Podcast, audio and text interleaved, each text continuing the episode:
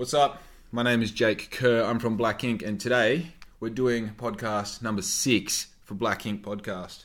Now look, today I'm talking about something that I hold very close to my heart. I just want to get into it. Today I'm going to talk about being a brilliant man, right? And I understand, look, massive claim, being a brilliant man. Kind of an odd goal, actually. It's one of those things where, like, you would hope that most men are trying to be brilliant men just as a standard, but in reality, it's not even something that's really discussed anymore. And I think, like, even talking about being a man in general and, like, what it is to be masculine and to, like, be proud of your masculinity, it's almost like a topic that's out of bounds. And to be honest with you, I recorded a podcast yesterday that was, like, 55 minutes long. And I got so caught up in, like, a space of, like, well, one, I was losing my train of thought. And two, I kind of felt like I was scared to say things. I was scared of what I was saying because it was breaching into areas that actually had nothing to do with being a brilliant man. I was dancing around this crazy fucking idea that the fact that I'm talking about being a man is something that I shouldn't be doing, right? And that's part of the fucking problem, is that because we're not having these conversations, it's not at the forefront of people's mentalities and the ideas that they have with themselves, and therefore it's not something that people are focusing on and trying to be really good at. And I kind of isolated within myself probably about 18 months, 2 years ago, that I have a goal in the future of being a brilliant man.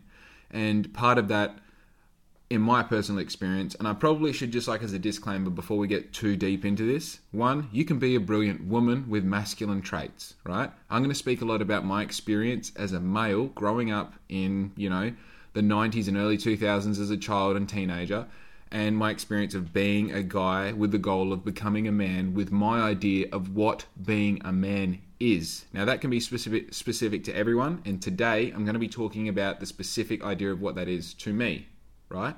So please, if I offend you, go fuck yourself, and if I don't offend you, hopefully you took something away from this that you can learn from, or, you know, maybe you can tell me your idea of what it is and I can adjust how I feel about being a man and my goal of becoming a greater man, right? Now, something that I always did, and anyone that was around me when I had Black Ink as a coffee van years ago most likely heard me saying this if we had any sort of conversation that was beyond just the, you know, standard day-to-day, how's the weather type of conversation. You ever call me a good man, I'd correct you and say, I'm a good boy, I'm trying to be a good man, right? That I feel like I'm 28 years old and, you know, like, I can grow a bit of facial hair and I look like an adult male and I feel like I'm not a man, you know? And I don't mean that in a negative way. I mean that in a almost like a positive way, because, like, the thing about chasing the goal of being a man is that it's the whole thing is the path of becoming a man and, like, making your way to manhood. It's embodying the fact that you haven't got it figured out and you're trying to figure it out, and you're trying to figure it out in the best way possible. And that whole process is actually the process of becoming a man. And this all started, and, like, I need to say there is a distinction between being a man and being a brilliant man, right? Because I believe to be a man is a lot easier than it is to become a brilliant man. Because then we talk about the definition of what brilliance is to the individual and then applying that to being a man. I feel like putting yourself in a position where, you know, if we start at the start and go, like, you know, a man does...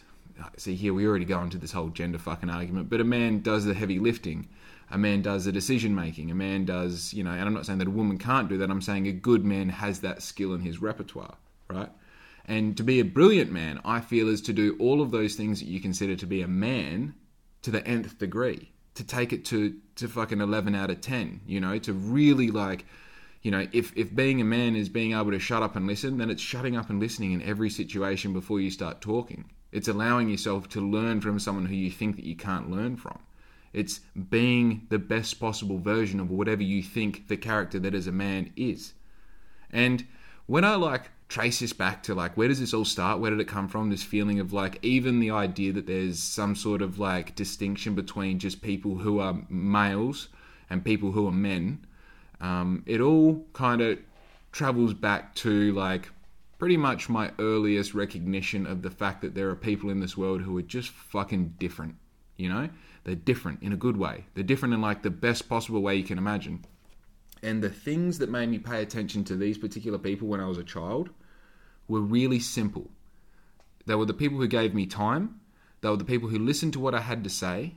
And they were the people who asked me questions that really weren't questions for that moment. They were questions for later on. They were questions that made me question myself about what the answer was, rather than trying to answer the question that someone's asking me in front of me, right? And as I grew up, I found myself in these positions where I saw opportunities for me to be very similar to that person in particular situations, but wouldn't really follow through with it because I didn't know what it was. And then I found myself infatuated with the idea of actually embodying what that is, trying to figure out what it is, see what it is, reverse engineer it, and then put those practices into the character that I'm trying to become, and then like put them into play. When you see these little situations or little opportunities to be a better man or a better person, taking it on board, giving yourself permission to do it, carrying it out and executing it, you know. And then also part of being a man is like, once it's happened, even if it was a beautiful moment, never talking about it again, never thinking about it again, just letting it be what it was in its beautiful state and moving on and looking for that next situation that you can better or you can insert yourself into in a great way where it affects someone else.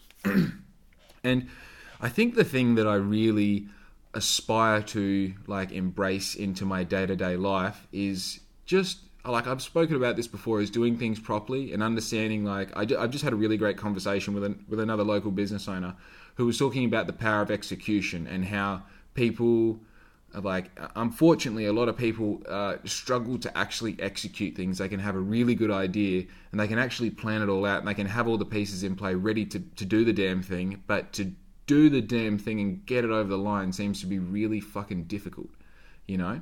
And I find that, you know, like, for example, let's take a really easy example. Every morning, I actually have it with me, and I didn't plan this at all, but I fill this cup up, you know, the Aubrey Marcus, hydrate yourself in the morning, you pinch of salt, a squeeze of lemon, you dilute it all, you pour it into half a litre worth of water, you drink that bitch first thing you do when you wake up. And it replenishes all the minerals that you've lost through mouth breathing overnight, and you're starting your day hydrated rather than starting with coffee and putting yourself behind the eight ball. Now, do I like drinking, you know, half a litre to 700 mils of water first thing in the morning with salt and lemon in it, and it's coming out of a cold tap and it's cold as fuck outside and I live in a caravan and everything's just cold? No, I don't like it, but I fucking do it because it's part of the process.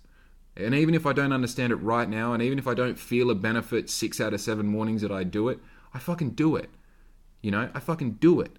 Because the part about that is I'm not trying to be hydrated every day. I'm trying to tie together a fucking full day of executing the shit that I'm trying to do and being able to be proud of myself at the end of the day because I put my best foot forward. Now, this ties into being a man, right? Because, you know, let's take a bit bigger example. Let's say I go and get myself a puppy, right? I'm making a commitment to this animal and myself that every day and every hour of every day and every minute of every hour, I have an amount of concern and attention for this animal, right? And part of being a man is in no part of the part where you get really annoyed with them or you wish you didn't have them or you wish you didn't have the responsibility, whatever it is, you see past that. Because you're interested in the longevity of this project, of this interest, of this animal that you have, and you power through it, right? So every morning when I wake up, I don't have the fucking decision of like, oh, do I do the water thing today or do I not? Dude, I look at the stars, I say my prayers, I drink my water. Shut the fuck up. We've already got this, you know, it's part of being a man, it's got to be done. And the thing that I'm talking about is the actual execution of that. So if we draw a line in the sand of what I think it takes to be a man, it's the gaining the knowledge to be able to do these things when the moment comes up. It's like realizing like, right, there's going to be a certain amount of times in my life where there's going to be an awkward silence. What does a brilliant man do with that? There's going to be a certain amount of times in my life where there's going to be a moment where someone has to step up, take the lead and do the thing they don't want to do. How do I respond to that situation, blah, blah, blah. And then when we go on the other point of the line is when those moments exist, executing the damn thing, just doing it, be brilliant, aspire to be brilliant. The thing that you don't want to do, have a rule with yourself that as soon as you have that thing in your mind that you don't want to do it, you fucking do it better than what you ever thought you could do it. And therefore, you stop being scared of that feeling of like, fuck, this involves this amount of exertion, this involves this amount of energy, or this has this sort of repercussion or whatever it is. You do the damn thing. So that when you get a real high pressure moment or something that you actually don't want to do, your mind is already adjusted to the point of, well, I am a brilliant man who executes. I get things done, you know?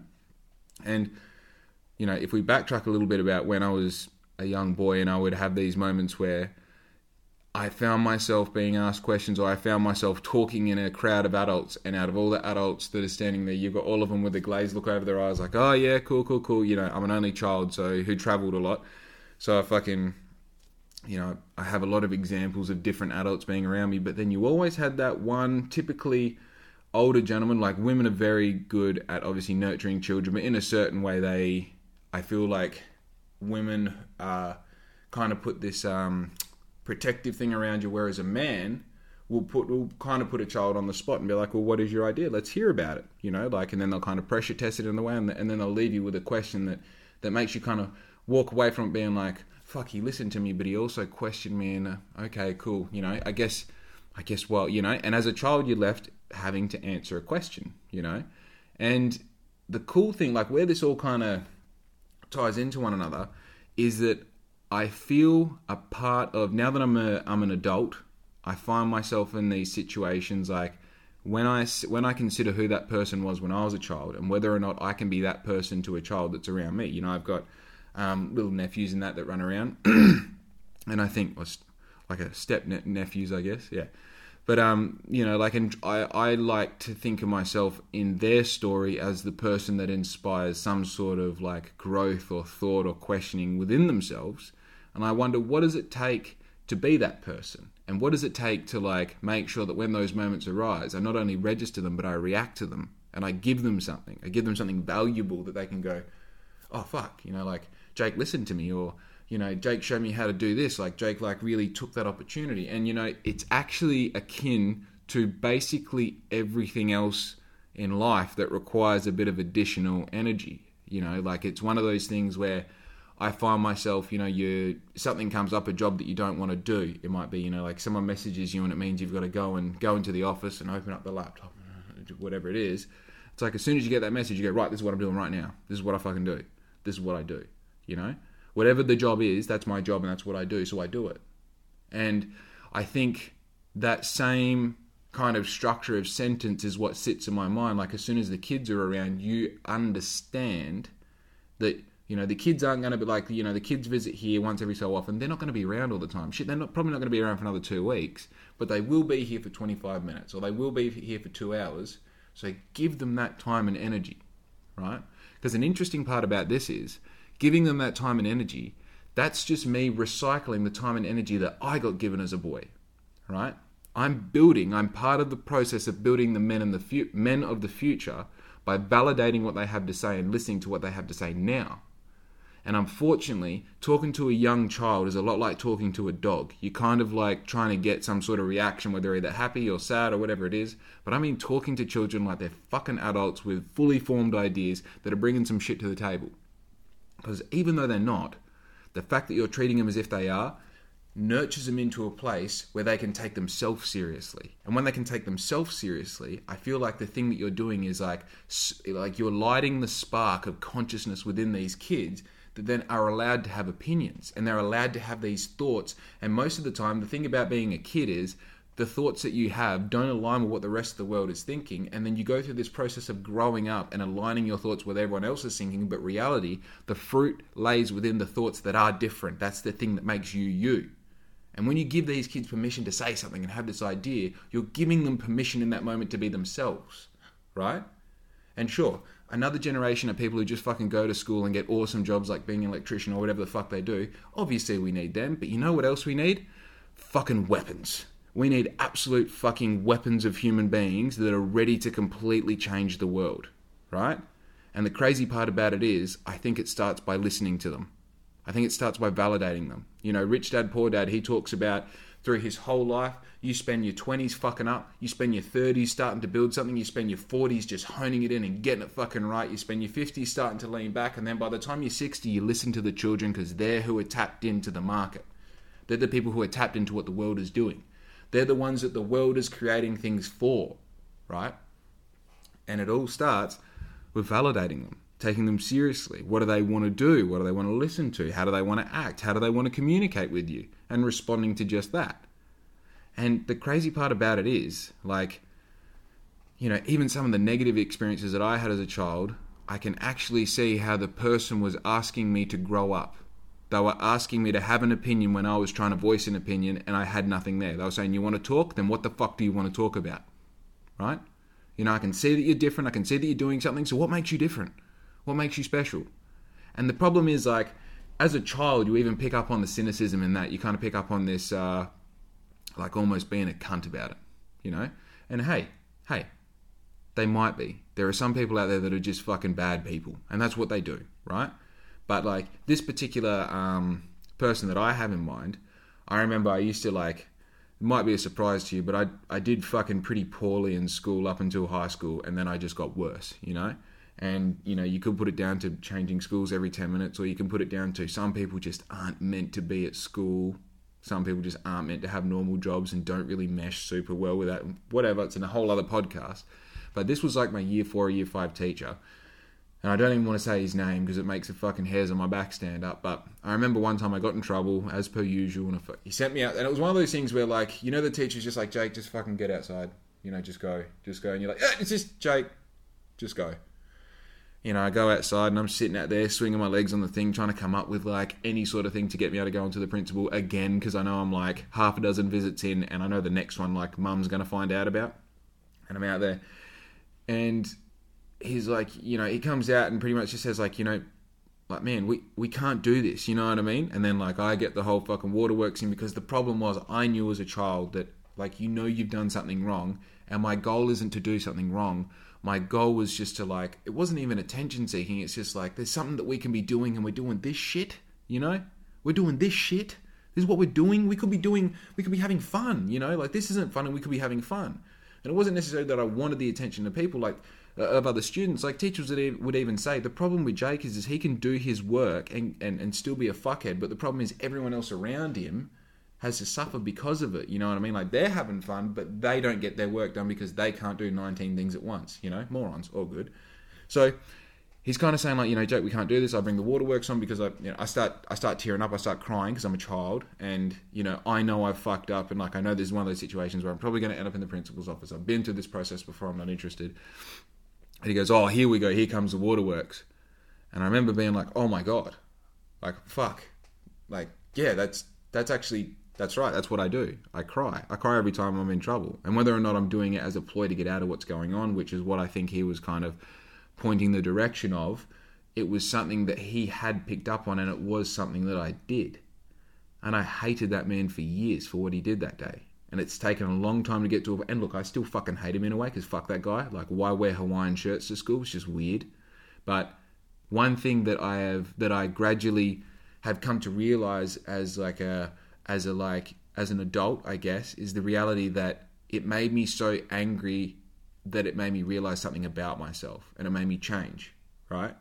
And if I'm honest, it made me be a worse student in a craftier way, right? It made me get to a point where, like, I realized that the kicks really came from when you could disrupt the whole class and the teacher didn't know where it came from, you know? But the cool part about it was he treated me like an adult. Oh, here come the waterworks. You know what I mean? Who the fuck says that to someone in year 5? Or maybe I just don't know how to treat children. Another conversation.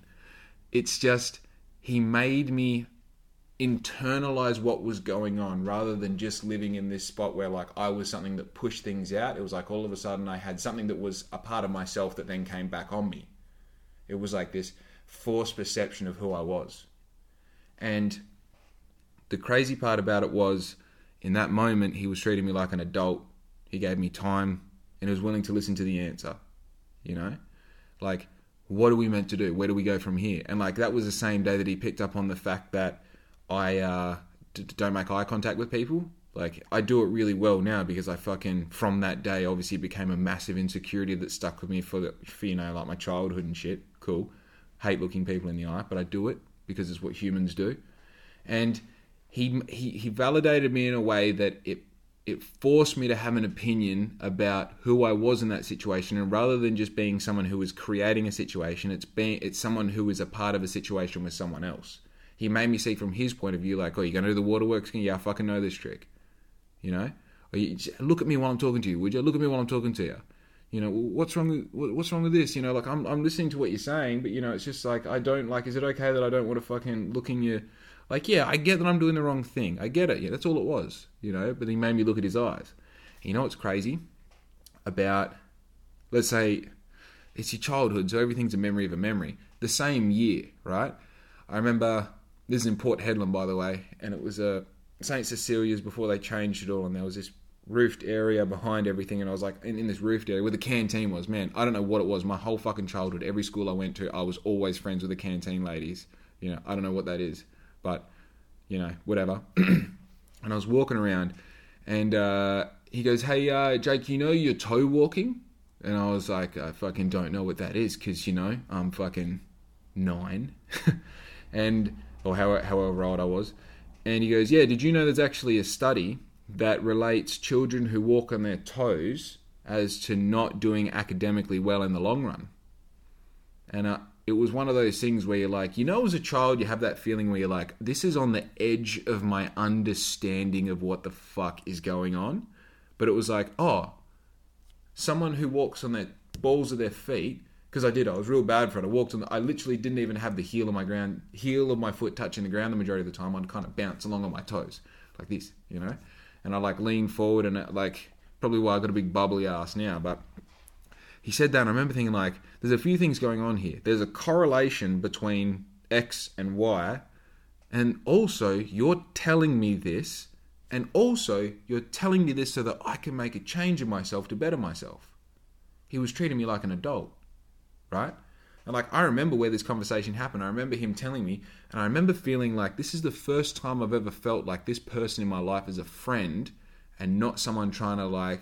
And obviously this is part of being a disruptive child. You think that the person who's disciplining you is trying to stop you from being you. It's like a negative, it's like, he's the antagonist in my story, right? But the reality was, in that moment, he kind of crystallized the fact that there is potential for us to be not friends, but like an associate, you know what I mean? It's like, I can be someone in your life who is just someone and not the bad guy. I can give you information, I can help you. The bizarre part is like, I'm a teacher and I can help you learn, all right? And would you believe that from that day forward, I consciously made an effort to heel strike and then onto my toe, heel strike onto my toe, heel strike. Because he told me how to walk. And the whole point of this is the fact that I feel like that was almost like a negative thing that happened to me. And it took me 15 years to realize it was the best piece of advice, because it made me ask myself a question that then got to a point where I was building this idea of like who I was, and like I could third party myself. I could get completely out of what was going on with me, and I could see how I was in my circle, in my community, in my bubble, and I could make changes to the character who I am to better perform in that bubble and in that society and in that community, or whatever that meant at the time. And the part about that is like, I hate to admit it, but he was probably a brilliant man. And he's probably in the right profession as well. It just really sucks because I spent so much of my life thinking that, you know, so much of my life as far as percentage-wise, thinking that he was a bad person. You know, like, I've written him letters and not sent them to him, like, probably twice a year for about 5 years of my life, going through my late teenage years saying, like, I've now done this with my life and I've now done that with my life, and who the fuck were you to say all this, rah, rah, rah. Where in reality, the whole point that I was writing those is because he put a fire up my ass and made me go and prove him wrong. It made me go and be better. What the fuck? You know? And look, I'm not saying that you need to go out there and fucking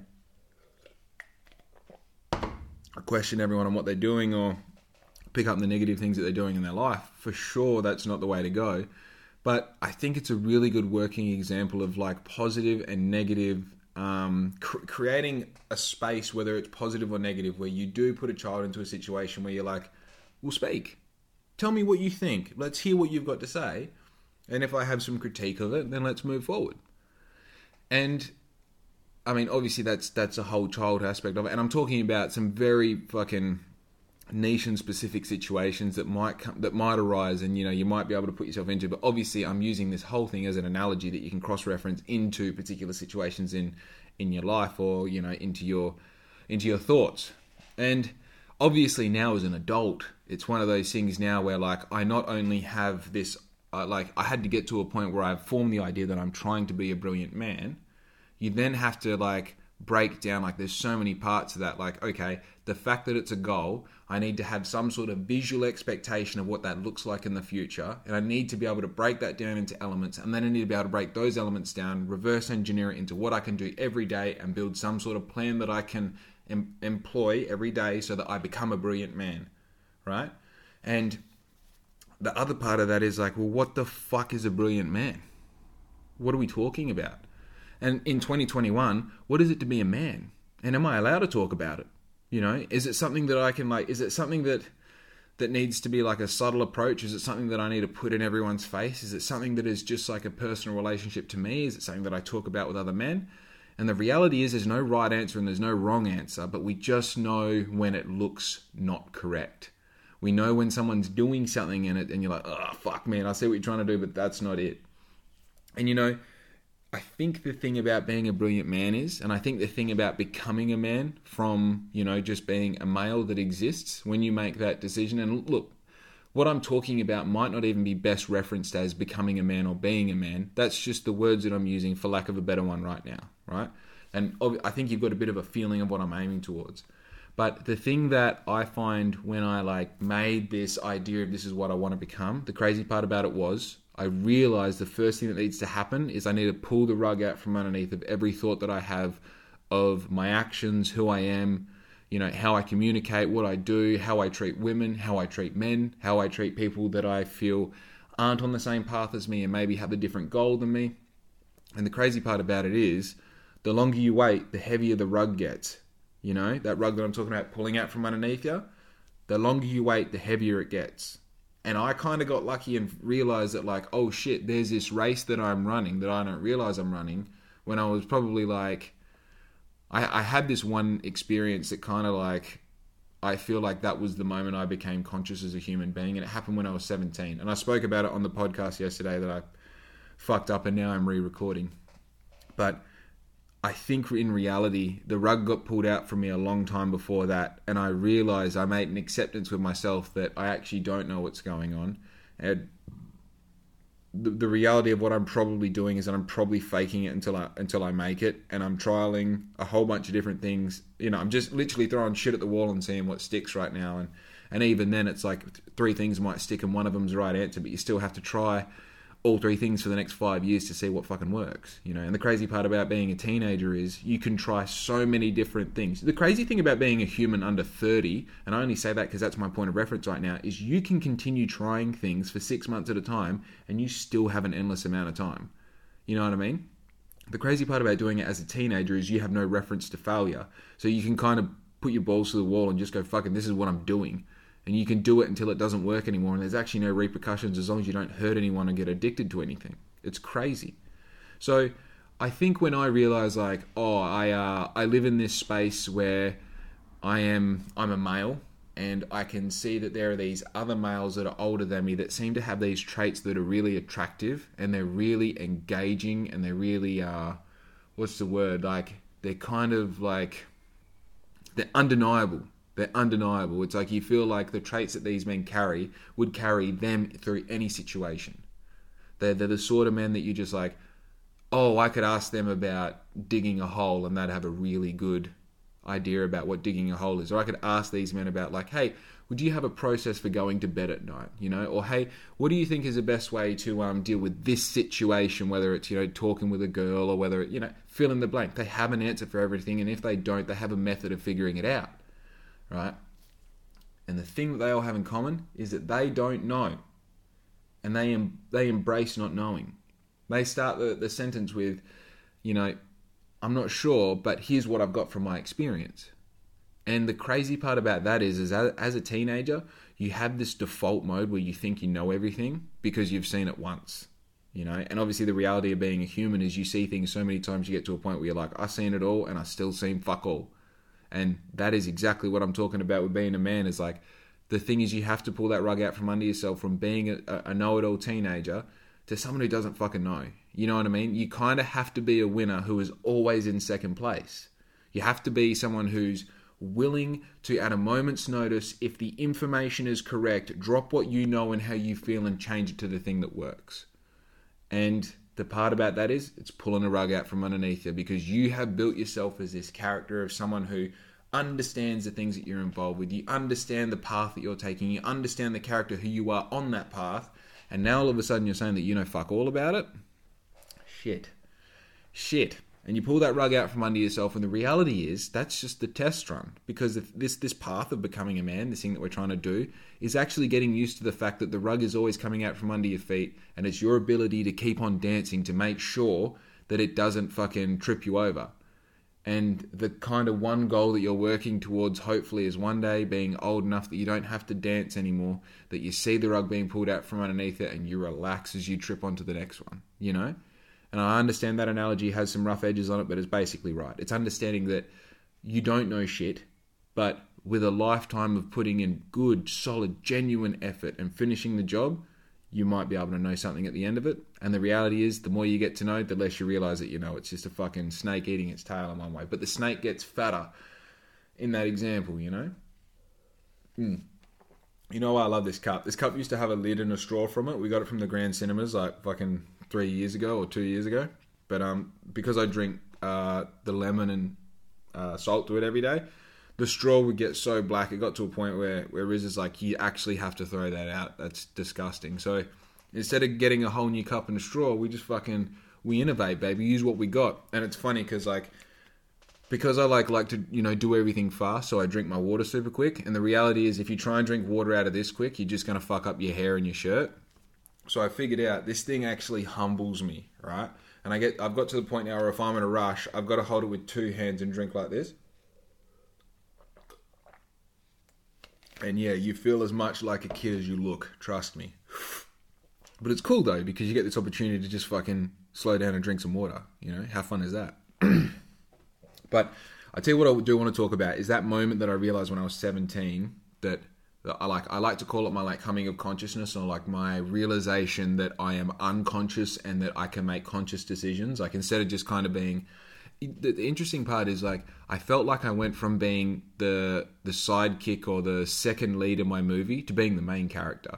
It's like the second lead is just someone who's always like adding in something, you know, witty, or like they're always in the background, they're always doing something, and the main character always relies on them. But in reality, they're kind of on autopilot. And in a way, I felt like this particular instance that happened, I like jolted from autopilot into like being the fucking main character and going like, oh, I got to pull the rug out from underneath myself again, because all this bullshit that and like the crazy part about this whole process is you can pull the rug out from under yourself and then the next day go back to doing the shit you were doing the day before, you know, and then you build some shit on that rug and you got to pull it out again, and then you get 6 months down the track, you're like, fuck, I'm way off the track, I got to pull it out again. And while I felt like I had some sort of consciousness, you know, as like a critical thinking human through my mid-teenage years, I definitely, on this day, at this time, it was like fucking 5 p.m. local time, I was living in a town called Heerenveen in Holland, and I was living in this like, it's like a massive apartment building with, you know, a bunch of, I think there was actually like aged people in there, and then I was living with like another 20 or 30 athletes. We were all speed skaters. I guess I'd been living there for probably 2, 3, 4 months, something like that. I was really good friends with another Australian. He was actually from Perth, and we had skated together in Australia before. He had been living there for a bit longer than me. And I kind of stuck by him. He was like probably 4 or 5 years older than me. And I, at the time, and I still do to a certain extent, because this is someone who is definitely a brilliant man in my life, I still see him as like the sun shines out of his ass, because he has this ability to like humble me in whatever he says in his responses to the things that I say to him, you know? And back then it was like, obviously we would have conversations all the time, and like it was as if he treated me like his dumb little brother, but he still loved me, you know? It was like one of those weird, like, I was always like, oh, what do you think? And he's like, you know, like, yeah, I get that's cool, just don't be a fucking idiot about it, you know what I mean? So we're sitting in this little, like, it was a cafeteria area, and the thing about this building was it was a massive apartment building shaped like a Y, right next door to Tee Elf, which was the skating arena we used to skate in. And it had a cafeteria down the bottom, and every weeknight they would put on food. It was typically a very Dutch meal, so it's like, you know, potatoes and meat and gravy and some vegetables and a lot of potatoes, and they also had some fresh fruit on the side. So I got myself my plate of, you know, food, and I had some grapes on there, you know, amongst other things, but the grapes are the main part of the story. And there was this guy called Crispy. Now, Crispy was a very Dutch, very successful skater in both inline and ice. And like the crazy part about skaters in Holland is they're akin to footy players in Australia. Like, there were blokes that I would not train with, but they were in the same training facility that I was in. I could walk up to them and talk to them, and like, they didn't know who I was. But these same people, if they went out in a small town during the day to get coffee, they would have people come up to them and ask to take photos with them and shit. Like, they were that famous as those athletes there, and like making Skrilla too. Like, legit athletes, and like who had fame and wealth. And I remember one bloke I trained with, like, he's sponsored by Harley Davidson now as a fucking skater. What's going on, you know? Anyway, this one guy, Crispy, Chris Bainarians, he was like the most Dutch dude ever. You know what I mean? Just like very, very well put together, always well groomed, always smelt good, always had on great clothes. Like, he was a guy that would rock up to training in great clothes. And like, you know, the rest of us are in fucking track pants and all the rest. He rock up in jeans and shoes and all the rest, and then train. You know what I mean? He had, like, the Dutch are like, very proud and respect, like, self-respecting people. They're just they're very, like, integral sort of people. And Crispy, I used to think he didn't like me, but now that I look back at it as an adult, he was just super Dutch. You know what I mean? Like, he was just super Dutch. He said hello to me and he said goodbye to me, and that doesn't mean that he necessarily likes you, but he didn't have to say that. You know what I mean? And he lived with us. He always had a beautiful partner. He was just one of those really, like, this one particular evening, for example, he was wearing all white, you know? He was wearing a white shirt with a white fucking long sleeve shirt on underneath, and like cream colored pants and white shoes. Like, hey, what the fuck is going on? This is just like an average dinner where there's like, you know, 15, 20 people sitting around, all athletes, we all train together, we're all cool. And like, I'm wearing some fucking whatever it was, and he's wearing all white. Anyway, my boy sitting next to me, the dude that you know, the Aussie guy, his name's Josh, by the way. Josh is sitting next to me, and I remember, like, I was always just 110 Ks per hour in my mind, you know, like, we're talking about something, and I'm thinking about the next thing, and I'm fucking around, I'm moving shit on the table, I'm fucking, you know, basically how I am right now, talking to a camera by myself. But he's like, I'm like sitting there, and I'm like, playing with the grapes and shit, and Crispy grabs his stuff and he's walking behind me, and I'm like, fuck yeah, I'll see if I can get one of these grapes in his plate, and that'll be hell funny. Everyone will fucking... I don't even think I thought that it would be funny. I was just like, it's just a thing, you know what I mean? And it's different, and I'm just like, at this point of being a teenager, I'm just like pulling straws to see who I am and what I do and how people respond, and like, you're kind of experimenting, pressure testing everything all the time. So he walks past and I get a grape and I throw it and it doesn't land. And then I throw another grape and it doesn't land. And then I throw another grape, and he like looks across me. He's like, hey, what the fuck are you doing? And Josh is like, bro, what the fuck are you doing? And I thought to myself, I don't know. I don't know what I'm doing, you know? And all of a sudden it's like, I went from, instead of just being like, you're the fucking class clown, it's just shit you do, whatever. I felt embarrassed. And like, thinking about it now, like, my fucking heart turns cold, you know what I mean? Like, the feeling we're like, oh, fuck, I can't believe that, you know? I hate it. Like, the thought of me selling my stamp album to Kimberly in fucking year 6 at St. Cecilia's, I regret that. It makes my heart turn cold every time. Whatever, Kimberly, if you're listening, I'd love to buy it back for whatever you want. No big deal. But the thing that did that day was it made me, obviously, it's like a brilliant example of exactly what I'm talking about. It put me in a space where there was no age difference between me, Josh, or Crispy. There was no human difference between me, Josh, or there was no respect, nothing. It was just a, hey man, what the fuck are you doing? What is the purpose? What's the reason? What are you getting out of this? What's the end result that is a good thing in your mind right now? Tell me.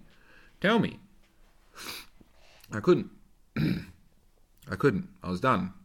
And one of those things, like, obviously at the time you kind of play it off as just like, yeah, fucking is what it is, rah rah, keep moving. But it really, like, you know, you go back to your room and you just like, fuck man, I don't know. You know, you start looking at like the furniture and you're like, why have I got that couch? Why have I got a TV? I don't watch a TV. Why have I got it? Why have I got a deep fryer? I remember in my room, I bought a deep fryer as an athlete. Why do I have a fucking deep fryer? You know? And I mean, in reality, that's all I'm still doing, is I'm asking why, what, when, you know, what's this all for? What's the purpose? When does this have an end date? What are we doing? What is Black Ink? Why am I making clothes? Why am I trying to build a community? Why am I recording a podcast? But someone gave me the permission to answer that question, and therefore ask myself that question. And that was like a moment of like, was it a coming of consciousness? Was it a coming of real critical thinking? Was it a coming of becoming a man? I don't know. But one thing I do know is it was such Like, at the time, I didn't even call it a negative experience at the time because I had so much respect for Crispy and had so much respect for Josh that even if they asked me, you know, the craziest shit, I'd be like, well, they're coming from a place of I know these good people, whether they're good men or not yet, is their own concern, obviously, because it's everyone's personal thing. But these good people wouldn't ask me to make me feel silly. They would only do it to make me, to make me, like, fucking realise I'll be better.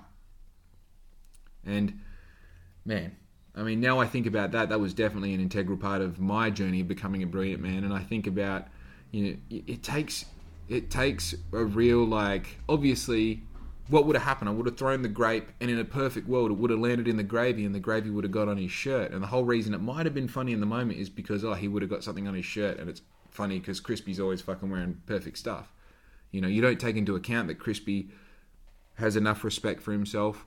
He views himself as a particular way. He builds himself as a particular way. It just, like, that's what Crispy is. And the fact that you're trying to interfere with it for no reason at all is fucking bizarre, you know? But I took that whole thing. I took that whole experience, and, like, I've obviously let it be a factor in, like, the curation of the character I'm trying to become, or the person or the man that I'm trying to become. And, like, it definitely, I feel, was, if not the starting point, it was definitely an early step and a massive step in just going, like, hey, man, just take a minute to think about what you're doing, you know? And I probably, like, something that I haven't thought of, I'm thinking about this on the fly right now, but it probably had some contributing factor into me stopping skating and me coming home and asking, like, well, what am I actually doing here? You know, what's the goal? Because the reality is, in a situation like that, if you're on the other side of the world doing a sport, you need to be doing it to be the best in the world. And if you're not doing it to be the best in the world, then get the fuck out. You know, if this was fighting and you're not doing it to be the best in the world, you're going to get your head caved in. That's how it works. And the skating thing is like, you're not even doing a sport that has some sort of financial fucking advantage to it at the end of it. The reality is the way to be fucking paid is to be European in a European country and do it your whole life and get to a point where everyone knows you and you win every race undoubtedly, and that's how you make money. And that's how these boys were making money, the ones who were. You know, they got fucking Audi sponsorships and shit like that. Literally crazy shit you wouldn't believe. And it's like, well, that's not my option. I'm just spending my parents' money and, you know, like, fucking riding the wave until the wave is over. Now I can either let that wave crash and realise that when I'm at the shore that I've got heaps of sand in my underwear, or I can pull the pin right now and be realistic with myself and ask myself what I want to do and let myself be fucking engulfed by it. Let myself embody that thing that I want to do so much so that I, you know, that I can be proud of what it is. Got to a certain point where I was like, I don't want to be the world champion speed skater. I fucking love skating, but being the best in the world at speed skating, I just don't think it's my thing. What am I doing here? You know? And following that, you know, like as I spoke about my origin story in podcast number 1, I did heaps of things. I did fucking heaps of things.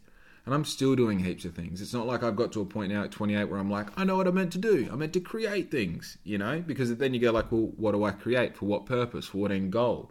Am I creating something to sell so I can make money? What good is money? What would I spend my money on? How would I spend it? Would I give it away? Or is it in the creation process? Is it starting something that's just an idea and then having something that's tangible to hold on to that you can then monetize and create a lifestyle for yourself? Or is it making... Is it the creation process that involves other people and creating the community and feeling like you belong? Is it a combination of all these things? You know, to say that I've got anything figured out at this stage, if I was any sort of a man, would be immature, you know? I think it's just it's one of those things where I let myself, yeah. Fuck, man, I don't know. You know what? I got 2 minutes from the fucking finish line and came up with dead air. That's a pretty good run considering yesterday I lost my train of thought 3 times. Which, if you want to see something hilarious, you want to watch yourself get, like, physically you can see it in my face, me getting blood red mad yesterday after I lost my train of thought. It's the best. Like, I watched it, I'm like, look at this dude. Hey, bro, chill out. Chill out. You were just talking about something and you forgot what it was. That's all that happened right now. And I'm treating it like I fucking... Oh, man. Are you saying someone put fucking, you know, flour in... You know, I'm not even going to... So, look. That's my thoughts on becoming a brilliant man and some of the experience that I've had coming to, you know, a position where, like, obviously now I admit, you know, I don't even think I'm a man yet. I think I've got a ways to go. But the thing that I do know is the work that I'm doing now means that when I get there, fuck, man. That's so cool. I'm putting in the work now so I can come to a point where that opportunity comes up where, you know, my little nephew looks up at me and says, yeah, rah, rah, rah, and I listen to him and I say, well, how about this? And he's just, fuck. And then in 20 years' time, he can be talking to a camera saying how I gave him something that he walked away with and made him question himself and started his journey in becoming a man. How fucking cool is that? How cool is that? Look, if you made it this far through the podcast, I appreciate your effort and your energy, and I hope this is being watched, you know, kind of in the next few days when I make it, and not in 15 years' time when I've blown up and become a multi-millionaire, because that's what's up. If you are watching it right now, dude, it doesn't matter when you're watching it. Do me a favor. Just tell people about it. And I don't need you to tell them to go and watch it. I just need you to tell them that I'm doing something. If you find this at all inspirational, if you find this interesting, if you find it cringeworthy, fucking tell them, bruh. Put it on your story. Put it on your fucking how you feel on Facebook. Bro, do whatever you need to do. Just tell them, all right? Give me a like. Give me a subscribe. Fucking give me some money, you know? Because my mum had to pay for my shopping this morning, and that's where the fuck I'm at. It's cool. It's fucking cool. So look, I'm going to sign out. I appreciate you listening to my podcast. This is podcast number 6. I'm running one podcast ahead of myself at all times, so I've uploaded 4. I've got 5 ready to go now. I've recorded 6. I'll go upload 5 now and give you something to watch. You know what I mean? Anyway, be good to your mother. Tell, I've got nothing else to say, dude. I'm just fucking signing out. That's what's up.